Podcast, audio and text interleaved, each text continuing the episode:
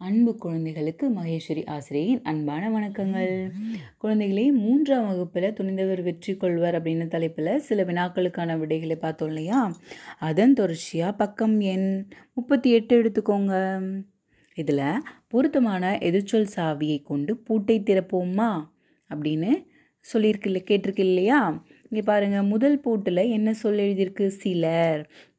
இந்த சிலர் அப்படின்ற பூட்டுக்கான எதிர்ச்சொல் சாவி எங்கே இருக்குது ஆ வெரி குட்மா பலர். சரியாக சொல்லிட்டீங்களே. சிலர் பலர். அடுத்த பூட்டில் என்ன எழுதியிருக்கு? முடியாது. முடியாது அப்படின்ற சொல்லுக்கான எதிர்ச்சொல் சாவி எங்கே இருக்குது அந்த பூட்டுக்கான எதிர்ச்சொல் சாவி முடியும். ம் சரியான விடை. முடியாது முடியும். நெக்ஸ்ட்டு இந்த பூட்டில் என்ன எழுதியிருக்காங்க? கடினமாக. கடினமாக அப்படின்று இருக்கிற பூட்டுக்கான எதிர்ச்சொல் சாவி எளிதாக கடினமாக எளிதாக. அடுத்தது பொய் அப்படின்ற சொல்லுக்கான எதிர்ச்சொல் எது? உண்மை. பொய் உண்மை. அடுத்த பூட்டுக்கான எதிர்ச்சொல் சாவி எங்கே இருக்குன்னு பார்ப்போமா? விலகினர் சேர்ந்தனர். விலகினர் சேர்ந்தனர். அடுத்து பாருங்கள் இணைந்து செய்வோம். மாணவர்களுக்கு வேண்டிய குணங்களை கொண்ட மீன்களுக்கு மட்டும் வண்ணமிடுக அப்படின்னு சொல்லியிருக்காங்க. இதில் என்னென்ன குணங்கள் கொண்ட மீன்கள்லாம் இருக்குது பாருங்க.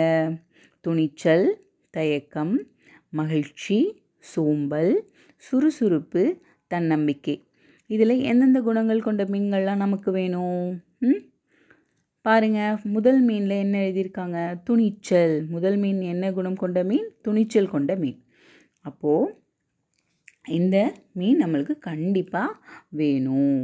துணிச்சல் இல்லாமல் எந்த செயல்களிலும் இறங்க முடியாது. சரிங்களா? எதையும் துணிந்து பயப்படாமல் செய்யணும். சரி அடுத்ததாக இந்த மீனுக்கு துணிச்சல்ன்ற மீனுக்கு வந்து வண்ணமிட்டுருங்க சரியா? அடுத்ததாக அடுத்த மீன் என்ன? தயக்கம். தயக்கம் குணம் கொண்ட மீன் இருக்குது இந்த மீன் நமக்கு வேணுமா?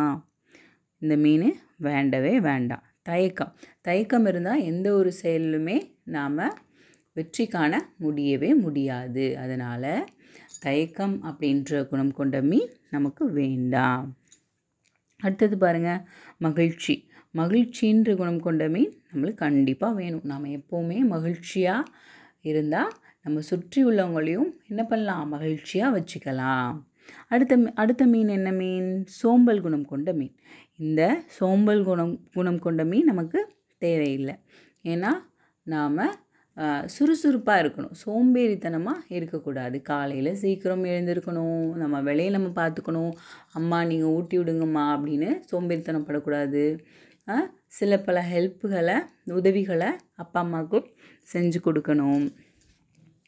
அப்போது இந்த சோம்பல் அப்படின்ற குணம் கொண்ட மீன் நமக்கு வேண்டாம். அடுத்தது பாருங்கள் சுறுசுறுப்பு.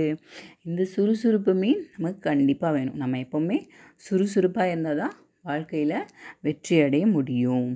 நெக்ஸ்ட் பாருங்கள் தன்னம்பிக்கை. தன்னம்பிக்கை அப்படின்றது ரொம்ப முக்கியமான குணங்களில் ஒன்று.